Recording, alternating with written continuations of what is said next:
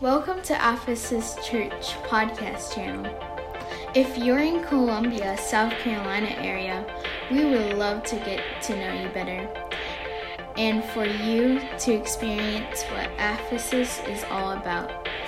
If you would like more information about us, please visit our website at ephesuschurch.com. It is our prayer that this message truly speaks to you. God bless. Church. Amen. I'm excited to be here. Amen. I enjoyed that word Pastor gave in the 10 a.m. hour. I believe and know that I have a word for this hour. I won't be long. I hope that you will lean in to what it is God wants to do. And a lot of what Pastor unpacked for us, you know, you could take it one of two ways. You can, just kind of brush it off or you can accept it, embrace it, and be okay with carrying the weight of what the word was. But I've got more to add to that. I've got more to add to what God laid on our hearts in the 10 a.m. hour. And I'm looking forward to preaching this word to you. God gave me this word way back in November. And it wasn't the right time for it yet, but today is the right time. Amen. Amen. Amen. Amen. How many remember this song? I love you, Lord, and I lift my voice to worship you, oh my soul. Rejoice, take joy, my King, in what you hear.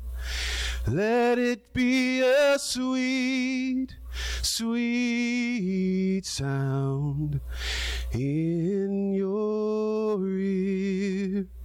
Would you lift your hands and worship the Lord today? Come on, we're going to need his love in this hour right now. We're going to need his presence in this hour. We're going to need, amen, his overwhelming presence, amen, to be with us in this hour. Amen. God, we love you today, Jesus. We pray, Lord, would you have your way, oh God. Bring us back to that seat, back to that moment in time, Lord.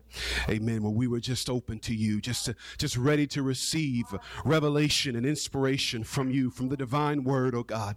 Would you let your spirit speak to us this morning, Lord, that every person under the sound of my voice, God, that they would leave this place strengthened and encouraged, understanding that they are the chosen people, that we are the chosen people, that we are your people, God, that you have called us and set us apart for this hour, for this time, for this season in the life and times of humanity. And I pray in Jesus' name that we would not leave this place weakened and burdened down, but that we would leave this place with a backbone, God, that we would leave this place with more spiritual fortitude, that we would leave this place with a reminder on our hearts, God, that you are with us, that you are for us. Amen. That you've given us everything we need in your word, God. We promise to worship you, give you glory, and give you honor. Would you clap your hands unto the Lord?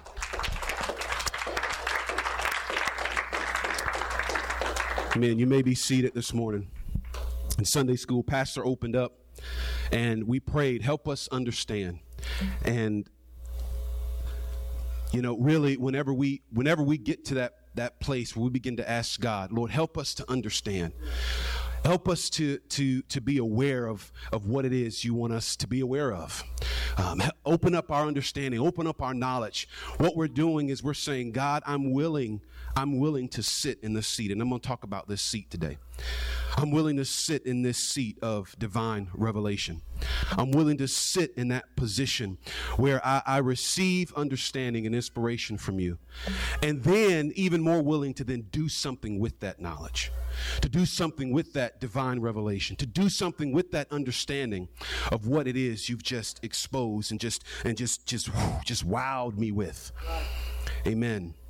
I believe today God wants us to turn our attention upward and outward. Upward toward him and outward toward a lost and dying world.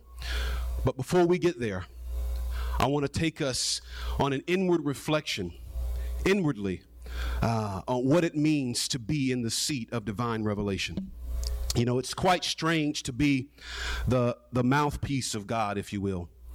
It's quite strange to in your prayer closet, just have God, again, open up your understanding and open up your knowledge, and then be willing to go outside those four walls, be willing to go outside that experience in that moment and share what it is God has just given you. Whether it's a cosmic revelation, like what we'll talk about with Isaiah and what we'll talk about with Jonah, these things where God just wowed these individuals, these prophets of old. But those experiences are not just for those people. You don't have to be a called or elected prophet in order to sit in this seat of divine revelation. But what you do have to be is be willing. Be a willing vessel. Be open enough to say, God, if you want to use me, Jesus, that old song we sing, if you can use anything, Lord, you can use me. If you want to use me as your mouthpiece, God, use me as your mouthpiece. If you want me to stand on the top of a mountain, God, and shout out, amen, from the tops and from the depths of my soul, God, use me in that moment. Yes. Use me, Jesus, to be your mouthpiece and to be your megaphone. It's a quite strange and privileged thing to be the mouthpiece of God, to open up your mouth and speak on his behalf. And I'm not just talking about, you know, our 50-page social media posts. Sometimes I get these, I don't even have any social media, but sometimes I'll get these pictures and screenshots of my friends, and they're sending me these things about what politicians are saying and what the latest news about Elon Musk and what he's doing in space and Mars and all this different types of stuff. And it's like 50 pages. You know, Twitter has character limits for a reason. But we've kind of gotten around that, right, by posting multiple things, right? I'm not talking about this revelation you get and then you decide to just go and post 50 pages on Twitter or Facebook. No. I'm talking about publicly declaring what God has revealed unto you, regardless of what it might cost you, regardless of what others might think about you, regardless of what separation or division it might cause, but being willing. Yes. To be that megaphone, being willing to truly become God's mouthpiece at a high price and an even greater reward. You see, when we sit in the seat of divine revelation, we have the opportunity to become the embodiment of the divine word. We have the opportunity to become the walking vessels of God's divine word. And it's a privilege, but it's also a burden. And really, the way God really gave this to me was the burden of being in the seat of divine revelation, because there is a burden that's associated with sitting in this seat. This burden that if you don't do anything with it, if you decide to sit on the revelation, to sit on the inspiration, to sit on the thing that God has given you, the frustration alone, the stress alone of embodying that divine revelation can kill you, destroy you. But we have the opportunity to become that embodiment. You know, parents, someday your children will become the embodiment of somebody's word. Somebody's word. Somebody's talking to them. Somebody's preaching to them. Somebody's telling them which way to turn and how to look and how to dress and how to think and how to be. They're going to become somebody's word one day. Why don't you let them become the embodiment of God's word? And you yourself become the embodiment of God's word, his divine word. What does it mean to be the embodiment and the representative of God's divine word? It means that people will disagree with you. It means that people will look at you with funny eyes and not really truly understand exactly what it is you're trying to communicate. You think about the prophets and how they on multiple occasions would do these outlandish things just to get the people's attention. And say, hey, there is a God who is your master. He is your Lord and your Savior. If you would just turn your eyes to him. But I've got to do this outlandish thing just to get your attention. Just so you can look this way and look to the master and understand what it is that he wants from his people. It means that your opinion becomes God's opinion. It means that when the popular opinion, which is popular in the world, It's not always popular in the church, and it shouldn't be. The popular opinion of the world should not be the popular opinion of the church, because we've got God's opinion. If you want to know the truth about something, and I've said this before, if you want to know the truth about something, you ask God his opinion on it. That's the truth of it.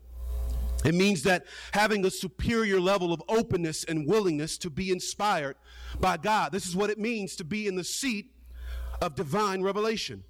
It means that unless you acknowledge and be willing to administer his divine revelation, his divine word, you will die if you keep it in. You will die a slow death. And I'm going to talk about Jonah, who died a little bit in the belly of that whale because he refused to speak the divine revelation. He refused to speak the inspired word of God. We too have the same fate if we refuse to speak and sit in this seat of divine revelation. You will die from the sheer weight of having God impress upon you the truth. The stress of not speaking will drive you mad. Have you ever played the game? My Levi, he loves knock-knock jokes. Every now and then he'll go, knock-knock, and we know this one. Who's there? Interrupting cow. Moo. Right? Because when we have something that we want to say and we don't say it, the frustration of not being able to get it out rises to the surface. And we're willing to fight. We should be willing to fight tooth and nail when something that we a deeply held belief that we have, a conviction that we have, and a revelation that we have about something, that this knowledge that we've acquired, if we don't get a chance to get it out, we get frustrated. The other day, I watched my boys as they were arguing about something, and I just kind of watched it. I'm a little bit, I don't know. I just like to observe sometime. So I sat and I watched them play this out just to see where this went. But Levi had an opinion about something. He's the 5-year-old. He had an opinion about something. Micah, the big brother, every time Levi would try to get something out and try to say something, he would just interrupt him. Blah, blah, blah. I don't know what he was saying. Just crazy stuff. And you could just see Levi going, my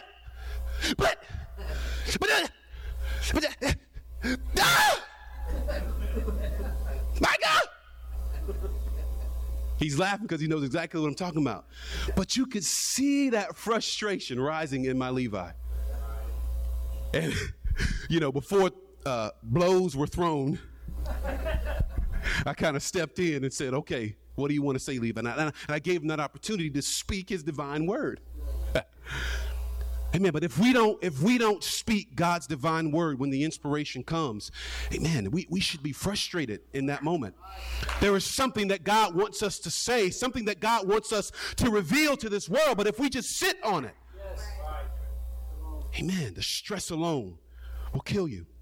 It's like being right about something and not getting any credit for it because it's not you who said it in the first place. It's God. Now, I'm going to preach this word today, and I don't want any accolades for it, right? Because this is a word that I want, and regardless of what happens here today, this is a word that God wants his church to hear today in this hour. And however you leave this place, I cast my cares on him. All right. I cast my cares on him because this is the word he wants you to have. He wants you to know. He wants you to take a seat. Amen. In the chair, in the seat of divine revelation. You see, burden is meant to be shared. Exodus 18:22. And let them judge the people at all seasons. And it shall be that every great matter they shall bring unto thee. But every small matter they shall judge. So shall it be easier for thyself, and they shall bear the burden with thee. This is Moses' uncle, Jethro, or actually father-in-law, Jethro, talking to him and giving him wisdom about these stiff-necked Jews, just these people who have no knowledge about God. They've been in slavery for so long. They've been under bondage for so long. They have no understanding about God. And Jethro says, Moses, you're going to kill yourself if you don't share this burden. If you don't give these people some responsibility, have them take the onus in their own hands and say, I own this word. I own what God wants us to become. I own what God wants me to say. I own what God wants me to be. Right. Moses, if you don't give these people this responsibility, you're going to kill yourself because burden is meant to be shared. Right. Only one man can take all of the burden of and the weight of the sins of this world on his shoulders, and that was Jesus Christ. But the burden I have is not just mine. It's not just my own burden. It's for you too. We are the church. We are the body of Christ. We are not the arm of Christ. We are not the shoulder of Christ. We are the body of Christ. That means we need feet. We need legs. We need toes. We need two arms. We need a head. Burden is to be shared. And the burden that's in this world, the death, and Pastor talked about this in the Sunday school hour, the pain and the frustration that is in this world is meant to be carried and shared on the shoulders of the church. Because we are intended to sit in the seat of divine revelation so that when, not if, when the world has questions about what happened and how do we explain this. I was talking to somebody this week. I don't remember who it was, but they made the comment. I don't know. It might have been Ryan, but somebody made the comment, you know, having and talking with people, a lot of people are upset with God about what happened. They're mad at God because 18 children, elementary children, were killed. Because some dude 2 weeks ago in Buffalo, New York, decided that he wanted to become the living embodiment of a word that he adopted, a word of hatred, a word of fear, a word of mistrust, a word of division that he embodied and decided to walk into a grocery store and kill people. You see, you will become the embodiment of a word. What I want you to understand is it's our time to be willing to sit in the seat of divine revelation. So that when the world comes to us and they're upset with God and they're mad with God and they don't understand how God could allow something like this to happen, we can have an answer for them. But you can't answer them with the knowledge you get from CNN. You can't answer them with the knowledge that you get outside of this word of God. You're going to have to be willing to sit in the seat of divine revelation that says, this is what God says about this. This is what God says about this situation. This is how we overcome in this situation and that situation. But if you don't take a seat, then whose word are you teaching? What inspiration have you acquired? You've got to be willing to sit in the seat of divine revelation so that you can then manifest what God has given you. Numbers chapter 11, verse 17. And I will come down and talk with thee there, and I will take up the spirit which is upon thee, and will put it upon them, and they shall bear the burden of the people with thee, that thou bear it not thyself alone. So not only did Moses get a talking to from his father-in-law, but he also got a talking to from God. He says, Moses, you're going to kill yourself. You need to share this burden. Share this revelation that you've gotten on this mountain, Moses. Give the people responsibility. But Moses pleads with God to take this burden from him. This burden of being the shepherd of a stiff-necked people. Hard-headed people who don't move when God says, let's move east. People who don't want to move when God says, let's sacrifice this way. People who don't want to move when God says, these pagan things that you've been surrounded with and in your whole life, your whole 400 years of existence on this earth, yeah, those things I want to separate you from. Right. But people don't want to move from there. They love sitting in the seat, not of divine revelation, but in the seat of evil, if I can say it this way, evil revelation. A revelation that is not of God. A revelation that is instead of this world. We've got to be willing to sit in the seat of divine revelation. What do you do when God places you in the seat of divine revelation? There's a story, and we're going to read it. There's a story in 2 Kings chapter 8 where Elisha, the prophet, comes to Damascus, and he begins to have this conversation with Hazael, who was a servant to the king. Verse 7, and Elisha came to Damascus, and Ben-Hadad, the king of Syria, was sick. And it was told him, saying, the man of God has come hither. And the king said unto Hazael, take a present in thine hand, and go meet the man of God, and inquire of the Lord by him, saying, shall I recover of this disease? The king wanted to know, ask the man of God, am I going to overcome in this moment? Am I going to be healed in this moment? Or am I destined to die in my sickness? So Hazael went to meet him and took a present with him, even of every good thing of Damascus, 40 camels' burden. 40 camels' burden of stuff to give to the man of God. You think you can buy your way into healing? You can buy your way into salvation? You can buy your way into heaven? Well, look what he tells him. 40 camels' burden. And came and stood before him and said, Thy son Ben-Hadad, king of Syria, hath sent me to thee, saying, Shall I recover of this disease? Verse 10. And Elisha said unto him, Go say unto him, Thou mayest certainly recover. And it would have been great if the musicians had come in that moment. But look at what he says. Howbeit the Lord hath showed me that he shall surely die. He lied. He said, Go tell the king he's going to recover. But the Lord has shown me, because Elisha was one who sat in the seat of divine revelation, the Lord has told me he's going to die.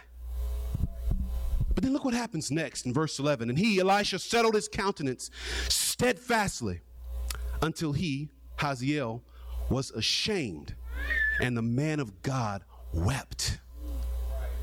Now Hazael showed up to receive a word about the king, something inspirational, something hopeful, that he can go back to the king and tell the king, yeah, everything's going to be copacetic, king. But Elisha says, no, he's going to die. Then Elisha has this moment where in the seat of divine revelation, he's a prophet of God. God begins to speak to Elisha. And the Bible says that Elisha, he stares. His countenance was fixed on Hazael until he became ashamed. I just imagine him. He's talking to him, and he's giving him these words, and he just all of a sudden just transfixed on Hazael. And Hazael has got to be thinking, dude, what in the world are you looking at? But God was giving him a revelation. Go to the next verse. Hazael said, Why weepeth my Lord? Because Elisha started weeping. Why weepeth my Lord? And he answered, Because I know the evil that thou wilt do unto the children of Israel.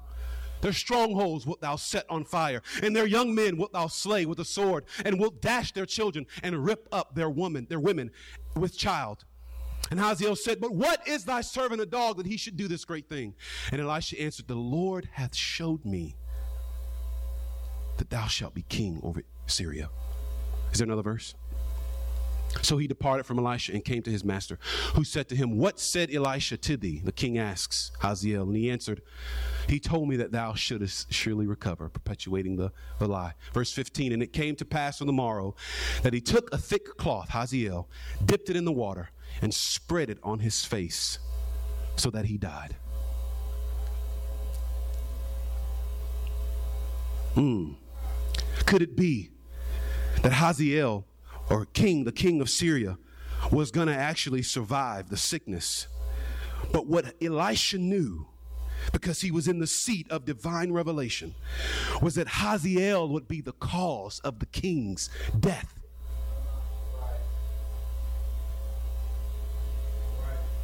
You would have recovered from your sickness, but this dude that you call the right-hand man, he's going to kill you, and not only that, he's going to be the destruction of your people. You're going to be king over Israel. You're going to do all of these evil exploits. He was in the seat. Elisha was in the seat of divine revelation. What you do with the revelation is up to you.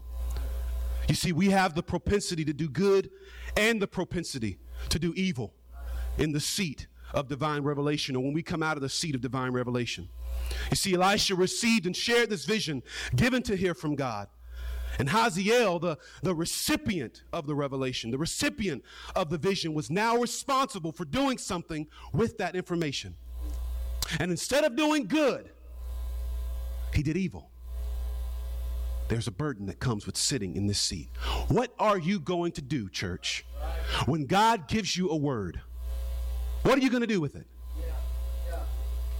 What are you going to do with the revelation that God gives you?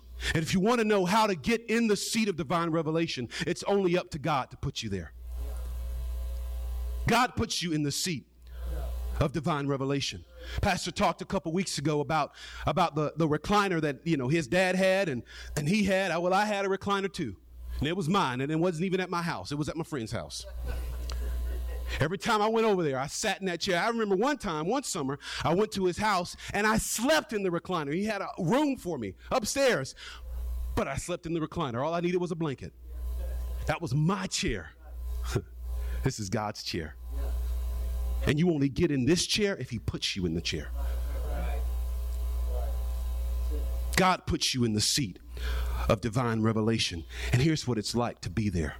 You see, there are three actors, three types of people that I believe have an opportunity to sit in this seat. The first is the purist. The purist, the one who tries to live by this word. Every jot and tittle, every period, every exclamation point, every word, right? It's like a beautiful sheet of music, a piece of music. If you're going to cover a piece of music, we had a guy here once before at our church who was gung-ho about playing the music the way it came off of the album.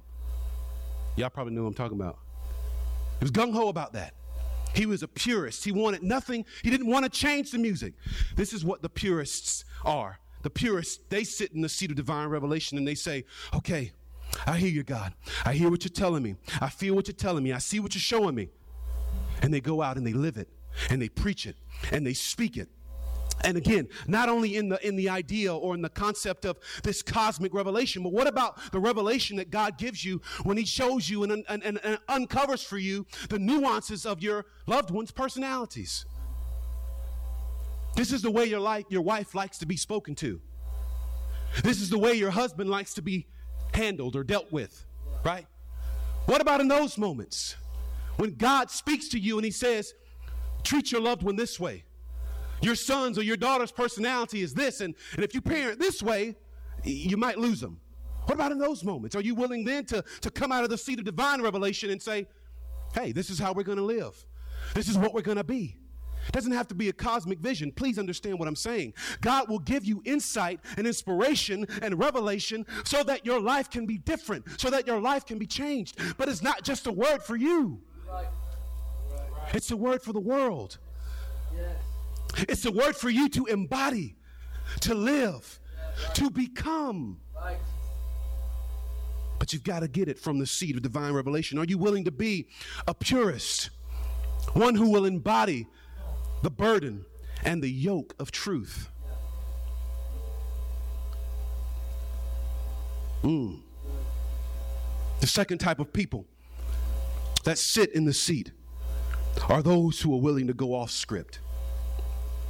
Intentionally and malevolently willing to alter the divine word, willing to sit in the seat of divine revelation, not for God's purposes, but for their own purposes, their own gain, their own, if you will, greed. Maybe they received the invitation to sit in the seat of divine revelation, but instead of humbly walking towards the seat of divine revelation to be in a position and a posture to receive from God, maybe they kick the chair over because they don't reverence it. They don't want to be a part of it. I want to buck this idea that God has for me. I don't want anything to do with what God wants me to be. These people are dangerous because they're willing to promote their own manifestos. They're willing to promote their own hate, their own fear, their own division, their own ideas about what it means to live in this life. You see, these people who are willing to speak contrary to the divine word or to the divine revelation are a whole other sort of evil because they know the truth and they speak differently. They know the truth and they twist it. They know the truth and they yet still they cause confusion. These people are dangerous. But there's one who's even worse than this. The third group of people are those who don't say anything. They don't speak for God and they don't speak against evil. And I want to go back to something I said earlier. You can either be crushed by the weight of the revelation by doing nothing, saying nothing, Or you can speak the revelation and allow the divine word to do the crushing on the evil in the world. Your choice. Which end of the stick do you want to be on? I want to be that one that says, God, use me. Use me, Lord. Use me, Lord, to be inspired by the divine word, to be inspired in the seat of divine revelation so that when I come out, I can hopefully make some change in my world.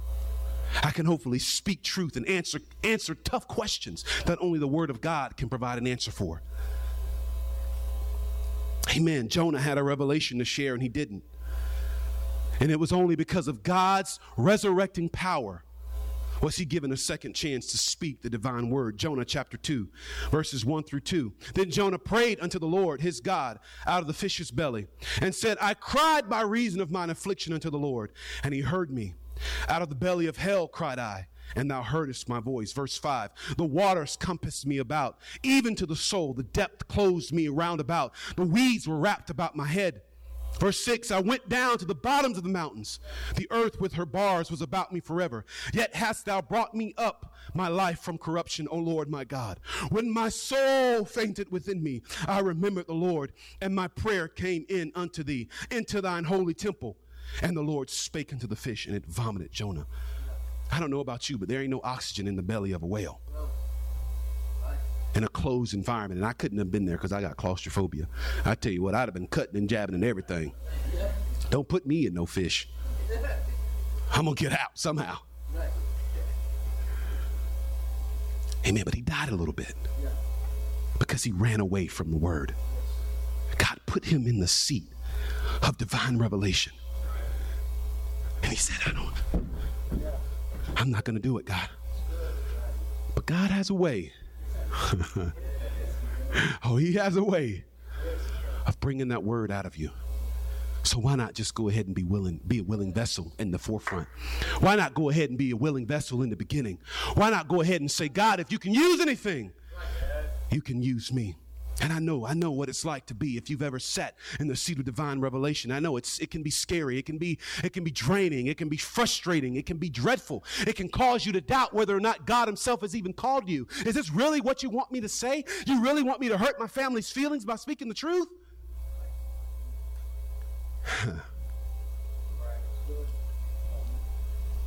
The only thing God is saying, the only thing I want from you is to speak the truth. Yes. I know that's deep. Regardless of what happens, you speak the truth. You speak the truth. I've given you a revelation. I've given you inspiration. Now you go out and speak it. And don't even just speak it, but you go out and live it. Go live it and let the rest fall where it will. I'm still in control. You're my vessel. I'm still in control. That's what God wants his church to know. Isaiah received his call to be a prophet in a cosmic vision. And God told him that the purpose of his prophecies would be to rush along the judgment that God had set forth for his people. Can you imagine being Isaiah, being invited to sit in the seat of divine revelation? And as you crawl your unclean way to this seat, God says to you, the purpose of these visions, the purpose of these prophecies that I'm going to give you is to rush along the judgment, not to stave off the judgment, but to rush it along, to actually cause it. Can you imagine being and having that responsibility? It's a great burden. It's a great and sore and terrible burden, but it's a privileged burden. Isaiah chapter 6, verses 8 through 12. Isaiah says, also, I heard the voice of the Lord saying, whom shall I send and who will go for us? Then said I, here I am. Yes. Or him, here am I. Send me. And he said, go and tell this people. Here's what you tell the people. Hear ye indeed, but understand not. See ye indeed, but perceive not. Make the heart of this people fat. Make their ears heavy, shut their eyes, lest they see with their eyes and hear with their ears and understand with their heart and convert and be healed. Then said I, Lord, how long? How long do you want these prophecies to go on? And what you end up realizing is that for about 15 chapters of the book of Isaiah, it's just all woe, gloom and doom. And who knows how long that went on. But look what God says. He says, how long? And he answered, until the cities be wasted without inhabitant, and the houses without man, and the land be utterly desolate. And the Lord have removed men far away, and there be a great forsaking in the midst of the land. Isaiah, the purpose of your prophecies is to bring about the destruction of your people. Are you willing to sit in the seat of divine revelation? Are you willing to be that vessel? Willing to be that one to speak gloom and doom, but then also be willing to speak hope at the end? Would you still be willing to speak, or would you choose to say nothing for fear of what it might do? For fear of what it might cause. Isaiah even recognized that his lips were too unclean to even be able to speak the divine revelation. But he too received a bit of resurrecting power or divine resurrection or renewal when the hot coals touched his unclean lips. He said, I'm a man of unclean lips. How powerful to understand that before you even sit in the seat of divine revelation, it's going to require you to say some things. It's going to require you to use these lips to speak against things, to speak for things, and to cause some and upset culture. Isaiah said, these lips are too unclean. I know I'm going to have to say something. And the Lord says, I got you covered. How many of you want some hot coals on your lips? Come on, raise your hand. Nobody. Amen. But God cleansed them. Amen. How great and terrible and sore it is to sit in the seat of divine revelation. But it's a privilege to be able to sit in the seat of divine revelation. Isaiah provides us with a string of prophecies, and I'm wrapping up. Isaiah provides us with a string of prophecies in his book because he spent a lot of time in the seat of divine revelation. Isaiah 22:1. The burden of the valley of vision. What aileth thee now, that thou art wholly gone up to the housetops? This is toward the end of the string, Isaiah 22:1. The burden of the valley of vision. And it was this verse that God spoke to me in that dormitory room at the academy back in November. The burden of the valley of vision. This prophecy that would come out of this would actually be against Jerusalem. You see, because Isaiah chapter 13 all the way to Isaiah chapter 24 are prophecies against foreign nations, the nations, as it's called in the Bible, that were doing just all manner of evil against God. They were not living for God. They were not for God. They were pagans. They were all these different things. But this verse was to the people. This book, this chapter, was to the people of God. And you think, well, why would God speak such gloom and doom on his people? Why would God prophesy to bring about the destruction of Jerusalem, his people? Well, it's simple. It's because the people were no longer his people. They had adopted the ways and the lifestyles of the foreign nations. And so God said, okay, since you want to join yourself with that and be with that and connect to that, then your fate is going to be the same. Your fate is going to be the same. This valley of vision is talking about Jerusalem because Jerusalem was the seat of divine revelation. It's from this place in the geographical world where God spoke to his people. And he spoke to his people and to other nations, calling the whole world, because in Isaiah chapter 24, you see it's a prophecy to get the whole world back in line with the ways of God.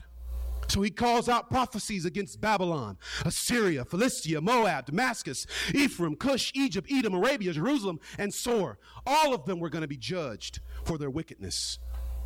All of them were going to be judged for their wickedness.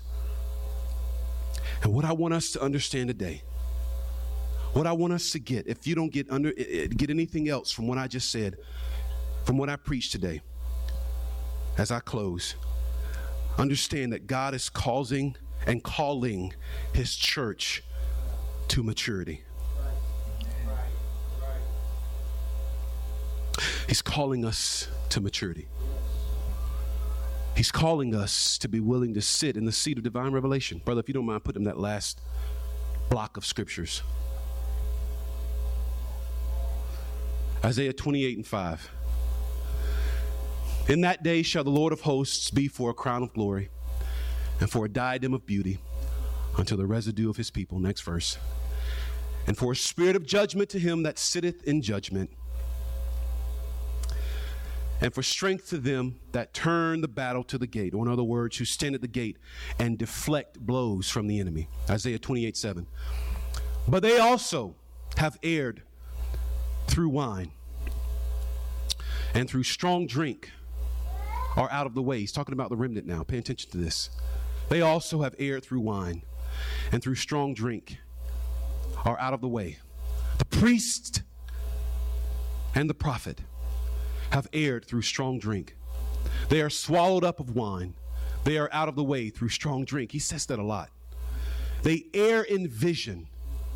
They stumble in judgment. Verse 8. For all tables are full of vomit and filthiness, so that there is no place clean. Is there another one? Whom shall he teach knowledge? Oh my God. I need you to help me, Jesus. Babe, can you open this for me? Whom shall he teach knowledge? And whom shall he make to understand doctrine?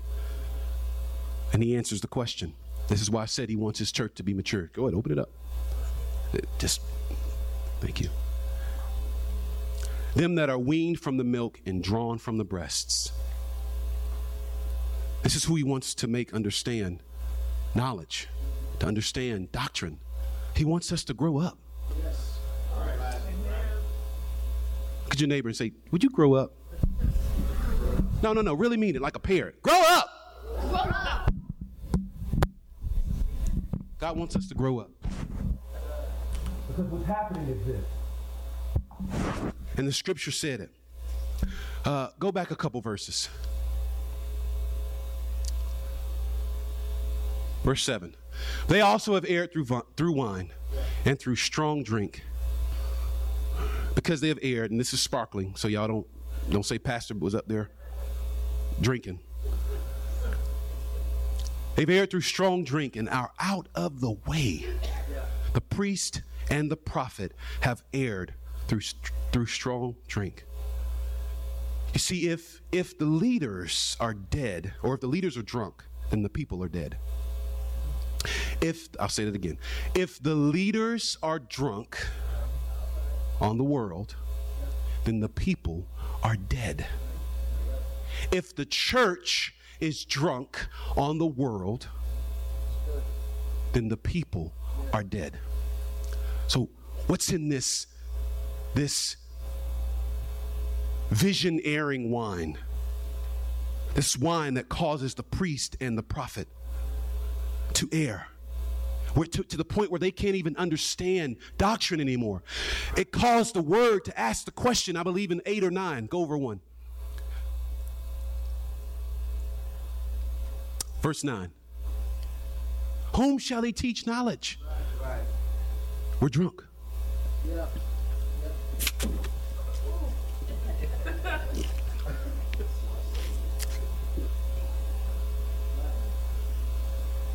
Sometimes in the Word of God, and I'm moved in the Holy Ghost here, because God gave me this. He told me to do this. Because sometimes in the Bible, the prophets would be moved to do just dumb things. You read it and you're going, what? But they were trying to get the people to understand something.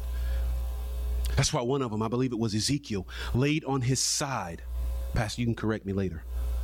Laid on his side for over a year, to get the people to understand where they were.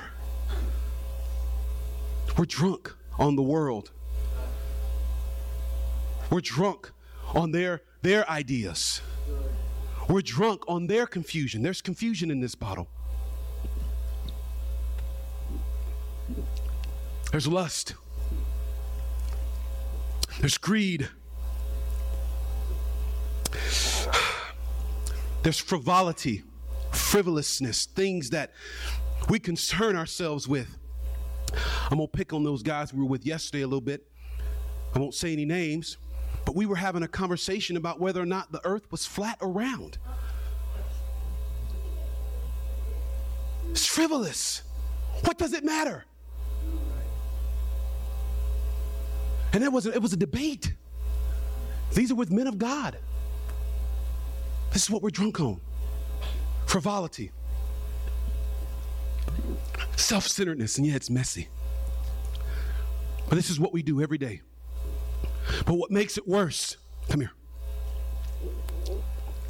is we then go and we give this bottle, this vision-airing bottle, to our children. Come on. Come on, take it. Drink it. We force feed them. We force them down his throats. And we expect them to be holy and righteous. You've just given them the vision-airing bottle. Now that day, when he attempts to sit in the seat of divine revelation, he's too drunk to even make it. And he's not drunk as you suppose. That's right. But he's drunk on the world. Consumed by their knowledge. Consumed.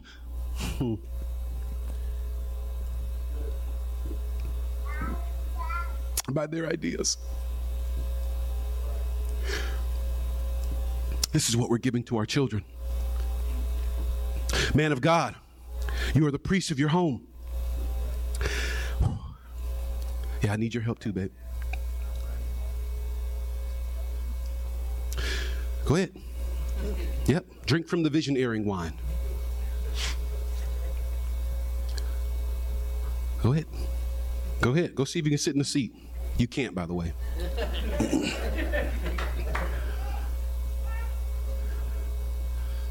You can't sit in the seat of divine revelation if you're drunk on this. Put that verse back up. The Bible says they are, their vision has erred. The priest and the prophet have erred through strong drink. They are swallowed up of wine. They are out of the way through strong drink. They err in vision. They stumble in judgment. If I could just get the people to understand that God is three people in the Godhead. If I could just get the people, the church, to understand that it's okay for you to sleep with another man. If I can just get the people to understand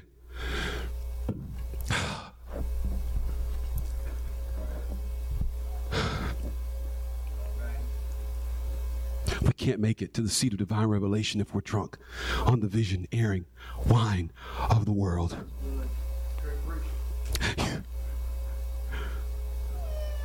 Brother, I don't want it to just be good preaching. I thank you for that. But I want it to grip your soul. Pastor, I'll change those towels out later. I know it's sticky. But you can't get back to the seat if you've spent all week drinking from the vision-airing wine bottle of the world. You can't sit in the seat of divine revelation if you've already been in the seat of contrary revelation. Things that are contrary to the Word of God. Let's stand today. The Bible says there is no place to sit. All the tables are full of vomit and filthiness. There's no place to sit, if I could say it this way. There's no place to sit and receive divine revelation.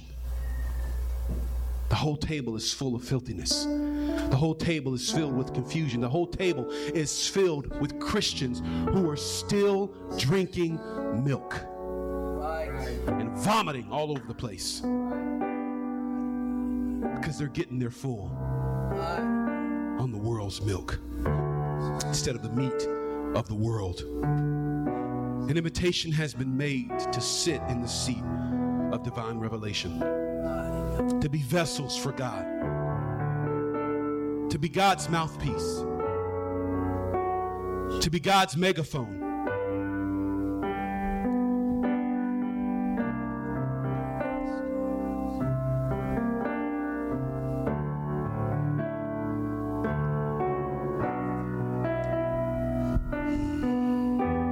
What God wants to do. I know that normally in the altar, we like to take care of the needs, and I want to do that right now. If you've got a need, just go ahead and lift your hands, because there's something else God wants us to do. Let's just pray for the needs. Father, I pray in Jesus' name, would you let every need here today be met, God? If it be a financial need, if it be a need of healing, if it be a need of salvation, if it be a need of just, God, just encouragement, would you let it happen? Right now, the altars that are being created, would you let your spirit descend on your people, Lord? Would you let your spirit, Lord, speak to those who have a need and who are hungry today in the house, God? I believe that they have come and that they can leave this place having received that need. And we address that need right now. In Jesus' name. Someone let the church say, in Jesus' name. In Jesus' name. God, receive it. Receive what God has for you. Hallelujah. We believe with you that God has answered that need. We believe with you that God will see to it that that need be met. But what God wants to do in this place today is extend an invitation for those who will be willing to sit in the seat of divine revelation, to sit in a place where God inspires you, to sit in a place where you can, and I don't expect, This isn't about trying to get as many people as I can up here. That is the opposite of what I'm trying to do and what I feel God wants to do. He wants you to be real with yourself right now. Okay? Don't be a liar. Don't do it just because the pastor is saying to do it or just to try to appease or to be an example. No. I want you to really think about what I'm inviting you to, because this is a great burden to sit in the seat of divine revelation. It is a great burden to be one who is willing to go into your prayer closet and say, God, give me and inspire me. What is it that you want me to tell this world? How is it that you want me to speak? How is it that you want me to move? And I'll be willing. That's what this moment is about. So these chairs are just symbolism. They're symbolic. But I want you to take a good look at them. We've been talking about chairs a lot lately, seems like. Take a good look at them. There's a seat with your name on it. God is inviting you to sit in the seat of divine revelation, to be his mouthpiece. And with that, it's open. That's good. Who wants to come? Who wants to be the one to say, God, if you can use me, if you can use anything, you can use me. God, I'm willing. I'm willing to be a vessel. I'm willing to speak the truth in love. I'm willing to be that difference maker. I'm willing to sit in the seat of divine revelation, that you might inspire me with a word, so that then I can take that word, God, do something with it. God, I want to put the bottle down.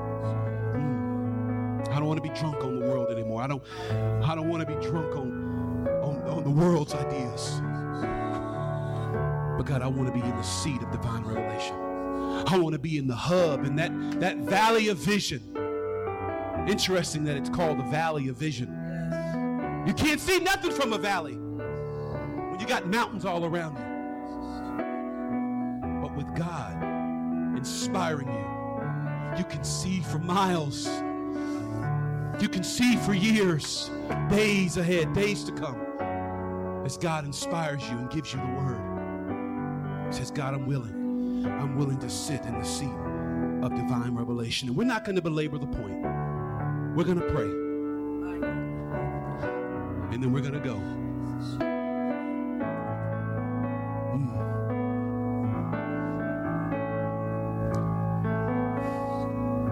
God, I'm willing. I'm willing. If you're here, if you're at this altar, you're accepting the call to sit in the seat of divine revelation. And your prayer is, God, I'm willing. I'm willing to be that vessel. I'm willing to be that person, God, that you inspire.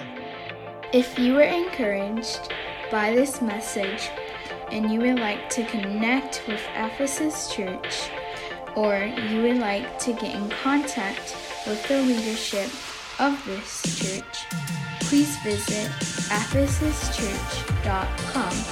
Thank you for being a part.